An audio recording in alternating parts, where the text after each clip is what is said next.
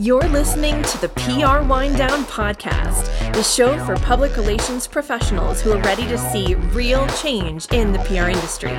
We are your hosts, April White and Laura Schooler. Let's get ready to wind down.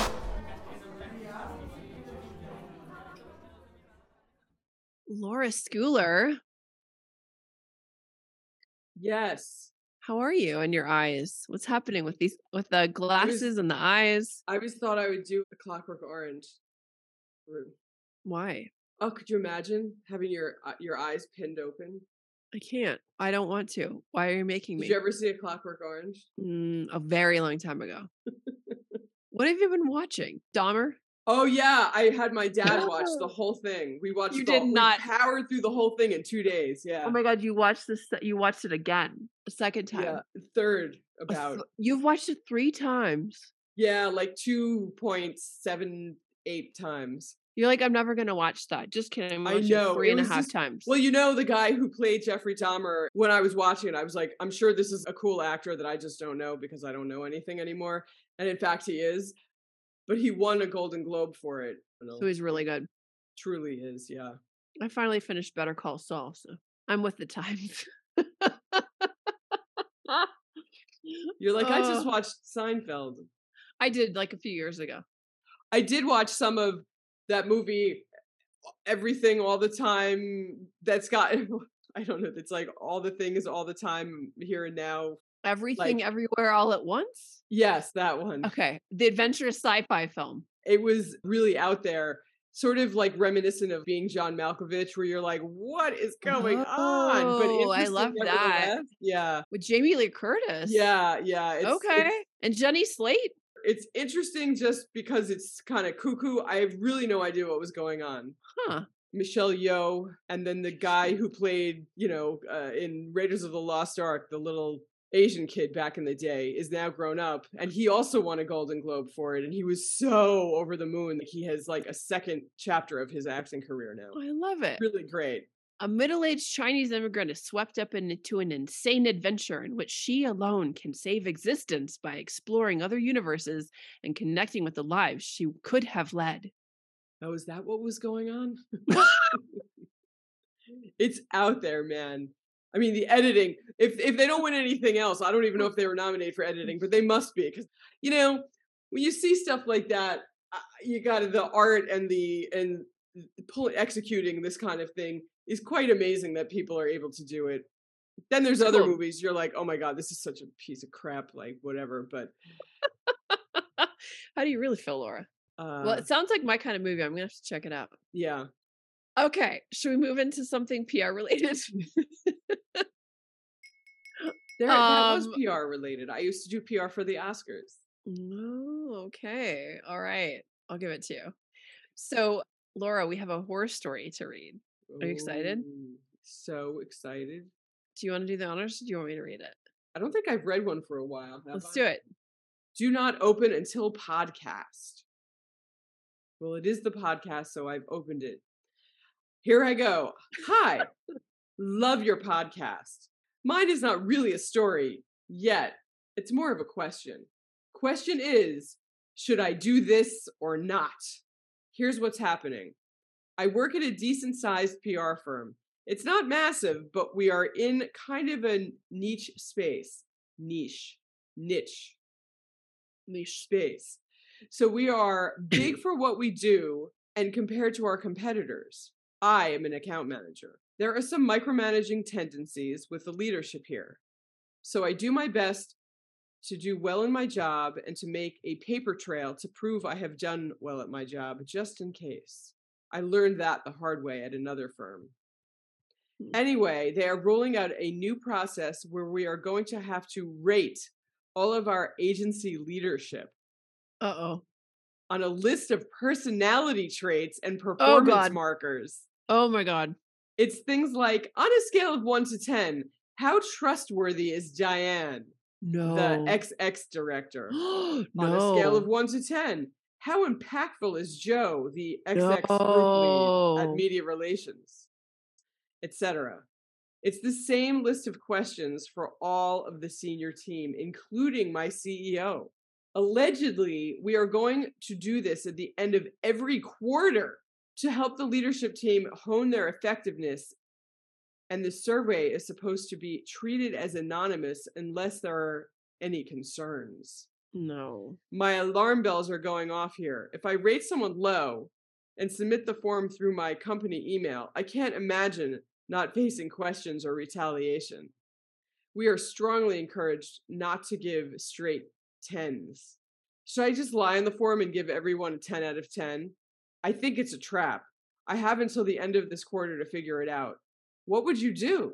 Oh my god. Oh my god. They should have a web form that's anonymized. Yes, a thousand That's percent. A thousand percent yes.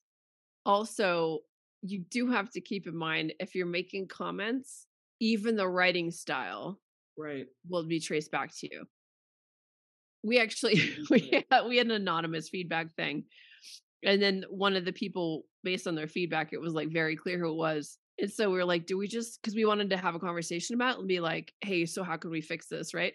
And so it's like, do you just tell her like? So basically, that's what we do. Like, so we got your feedback. we just have a but like, and it wasn't bad. It wasn't negative, but it's like you do have to know even when it is anonymized Right.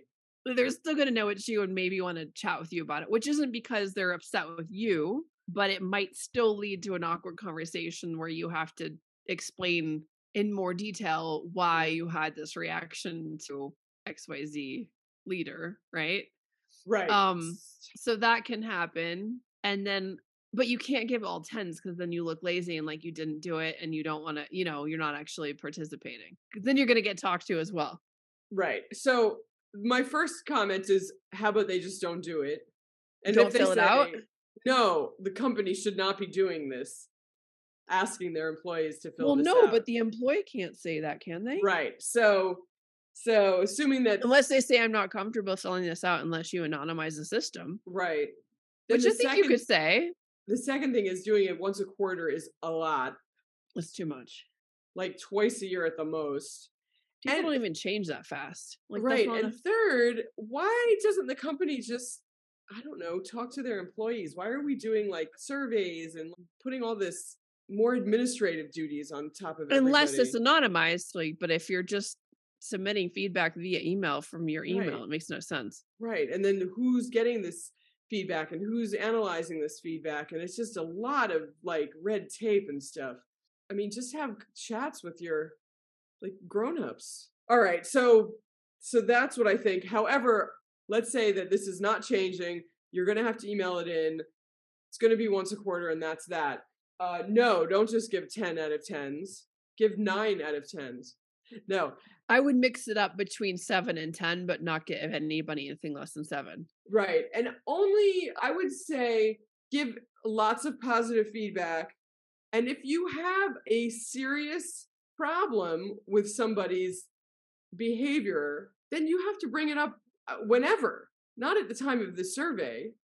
You need to bring it up tomorrow because, you know, Bob is racist or Sue is, you know, lazy and doesn't do any work. Like, you know, why are we doing a survey about this? Very strange. It's it's just another process and procedure that isn't going to be very useful and that needs to be handled in a different way. So my advice to you, if you have to do it, be more positive than anything.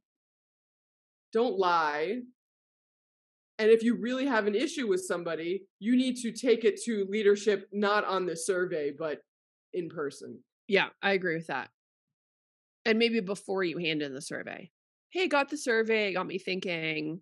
I'd rather just have a conversation with you Yeah. about Sally. Can we do that? I mean, give your managers the benefit of the doubt. They might actually want to improve. I know I do. Maybe they do actually want candid feedback on how they can improve. But Well, do- right, but don't but do still be gentle. form. yeah, not exclusively on the form. Have a chat It's- Yeah. or just manage up. better. Junior people are going to be so afraid to do this. Senior people don't need to do it because they're already talking about issues. It just doesn't. Who who is this like helping? nobody. Yeah. And that's all I have to say about that. okay, Forrest. all right, with that, I would like to introduce today's interview segment, who is actually surprise Carin Warner and Carly Martinetti, who were on our last podcast as guests, who are the founders of Notably PR. They are the mother daughter duo that joined us for that interview. And the conversation was so much fun that we actually decided to split it into two parts. So this is part two of the interview with Carly and Carin. If you want to hear part one, which is all about their founder story and how they work together as a mother daughter duo, please go to our last interview. It was amazing. You can learn more about them and notably PR at notablypr.com. I know we've been putting guys on the hot seat. Do you have any questions for us? I have a question. Are you seeing a lot of haggling from clients? Price wise? Yeah. Like when you go and you give them what your services are, do they come back and they, you know, want major discount because they're startups or do they want you to reduce your terms because they don't know if they can commit to PR? Is that something you're seeing? All the all? time. It's gotten a bit more heightened in the last 6 months as the economy has started to get iffy.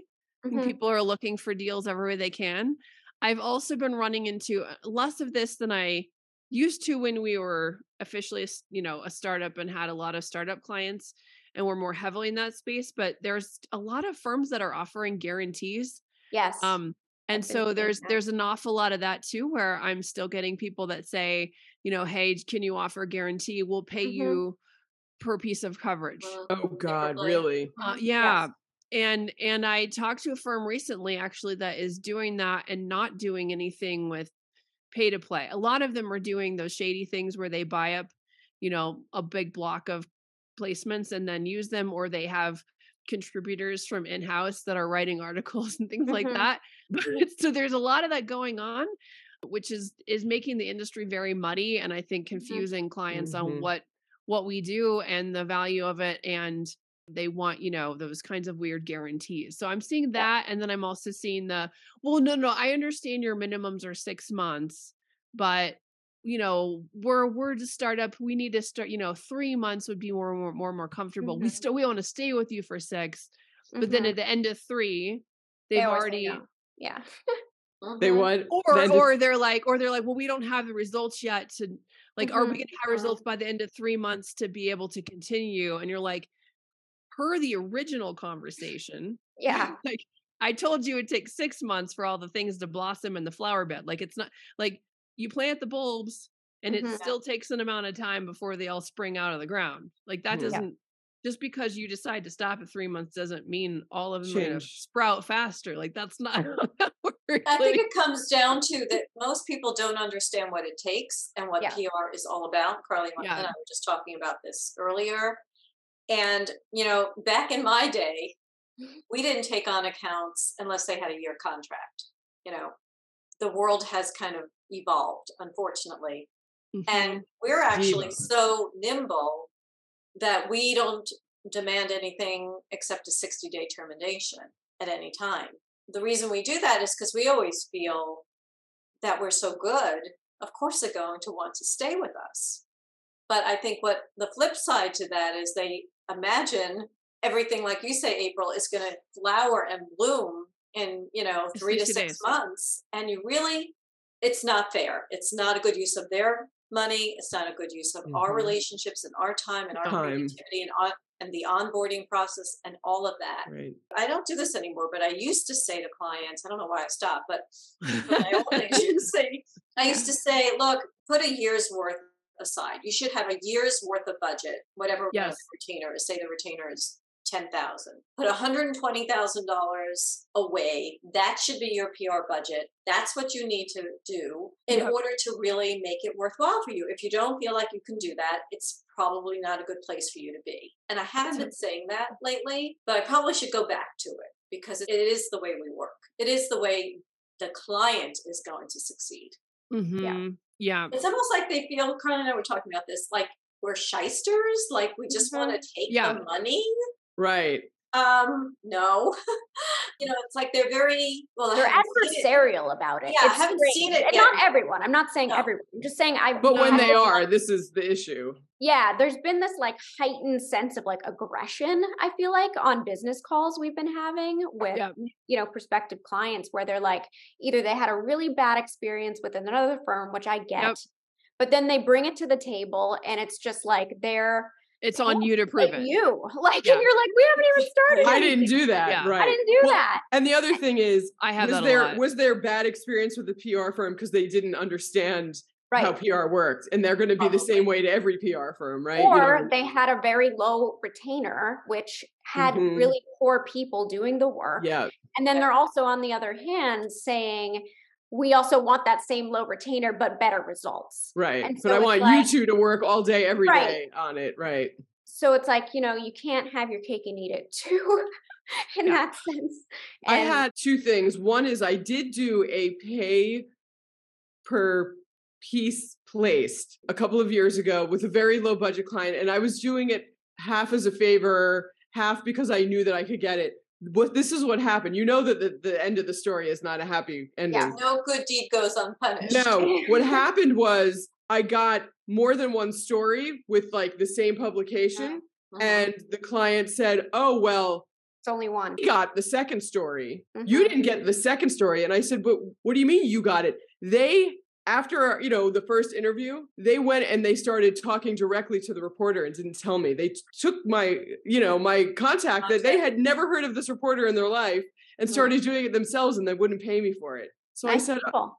I said, okay, Yeah. you know, knock whatever amount of money off, pay me what you owe me. And they did. And I said, okay, bye. hmm That's why you don't get paid per piece. There's always No, ways to like twist it.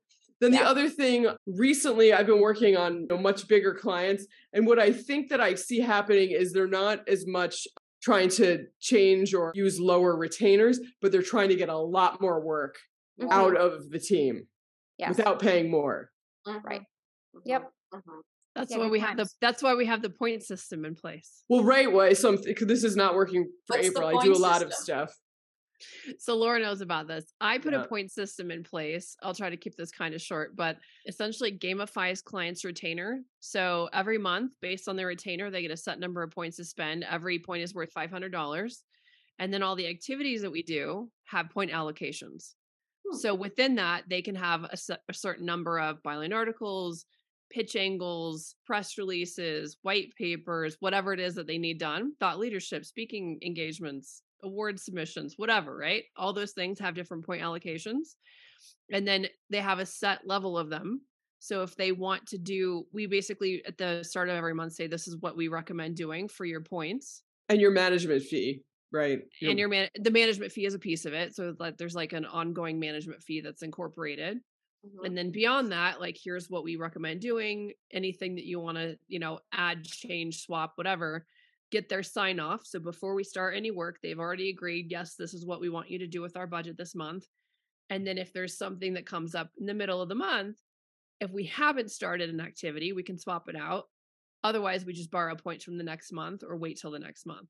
And so it's a way of making sure that they don't get or tell overspent. them that you can add it, but it's three points and you have to pay us another fifteen hundred dollars, right?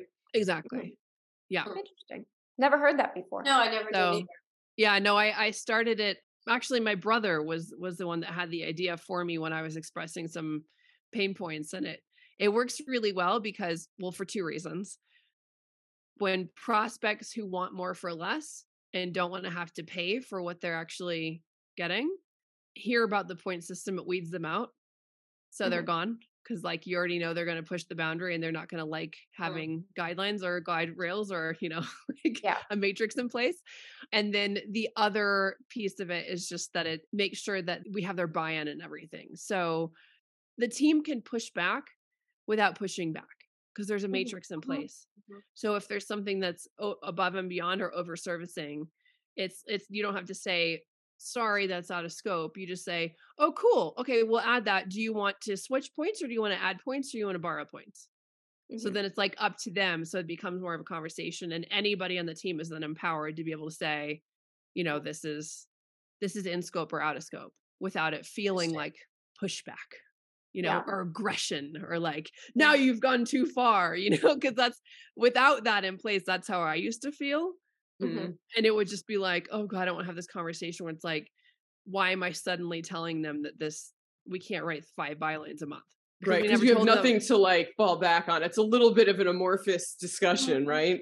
Yeah. Well, we just need you to do this to get what we need to get done. And you're like, uh, okay, I guess. Right. Yeah. I have another just quick question if it's quick. Yeah, yeah, um, of course. Besides, and we've talked April, so besides media relations, thought leadership, is there another area that is an incremental area for you that you're seeing traction in? Like, so we, I can't remember if I told you, but we actually added integrated marketing. So oh, we're yeah, full, full services starting yeah, starting okay. this year. We're still mostly doing that though for clients that come to the table as startups mid-size who okay. think that PR is the next step, but when you look at their holistic needs, that's not quite true. And so usually it's more of a okay, yeah, let's do your PR, but maybe we should fix the website 1st mm-hmm. Or maybe we should get your messaging and positioning down, right? So, what I didn't like was just taking on a client that I could see needed other help, mm-hmm. but just taking their money for PR, knowing that if they just did these two other things, then they'd be in a better position for PR. Mm-hmm. So instead of doing that, now I'm able to say, let's get this piece right. Let's redo the logo first, or maybe the name isn't quite right. like, let's get that right.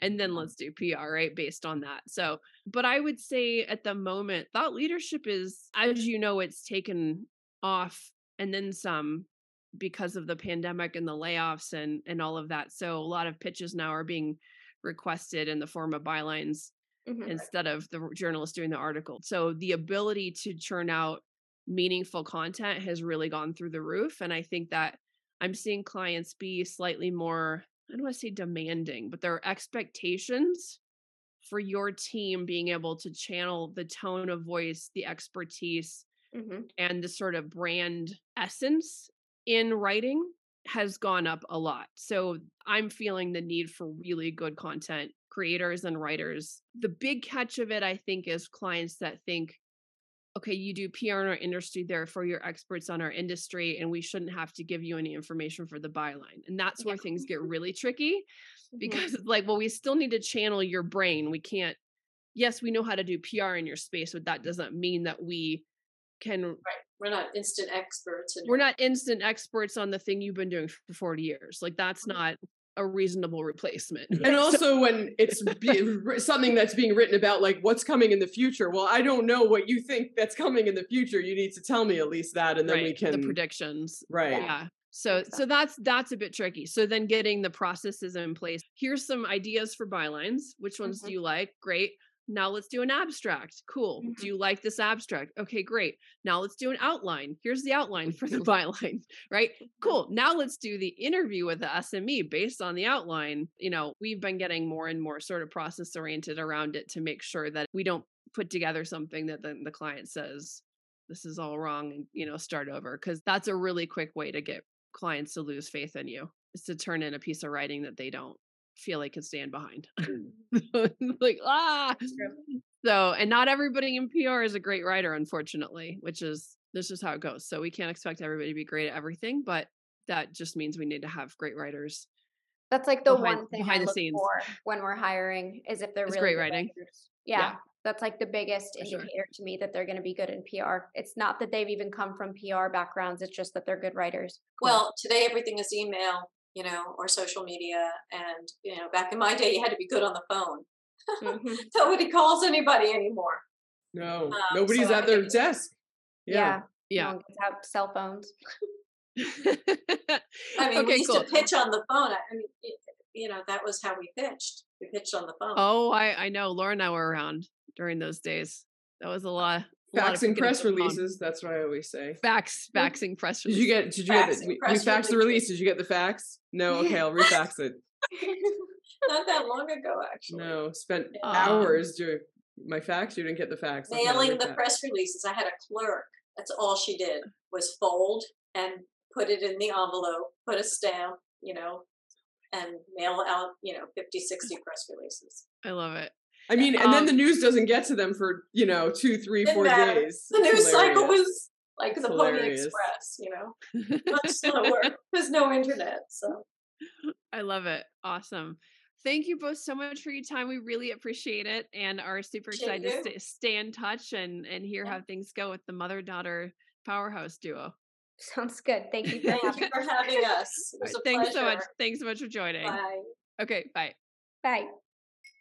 How much fun are they, Laura? Aren't they cute? The mother daughter duo. I know. It just reminds me of how unlikely that would ever happen with me and my mother, as I had said to her. Not like in a bad way. It just eh, there's just I can you imagine I would make my mother cry probably eh, not before long. You're hilarious. I, not, not, on purpose. There are not very many mothers and daughters that could pull that off. Right. I'm very, very impressed. Very, very yeah. impressed. You must have a very strong relationship. At any rate, on that note, thank you again for tuning in for the PR Wine Down podcast. Thank you to Carin and Carly for joining us for that great interview. Remember to submit your own agency stories and questions and share our show with your friends and colleagues. If you subscribe and leave us a rating, it will also help us reach new listeners like you. And yes, if you have an anonymous PR horror story of your own, send it our way at the contact email below the episode notes. Can't wait to wind down with you again next time. Uh, but I want to talk about it now. Have you seen that Jim Gaffigan bit? Oh no, but that was a good impression of him. he has this bit where he talks about how he watched the movie Heat, and it's like his friends are like, "You made the movie from like forever ago, from Wait, like you, nineties?" You, you, said that. You we talked about this before. Did we? We've okay. had this conversation. Yeah, yeah, yeah. But I want to talk about it now. We're self-referencing. That's how that's how so big we think we are. You have to self-referential. Yeah, I love it.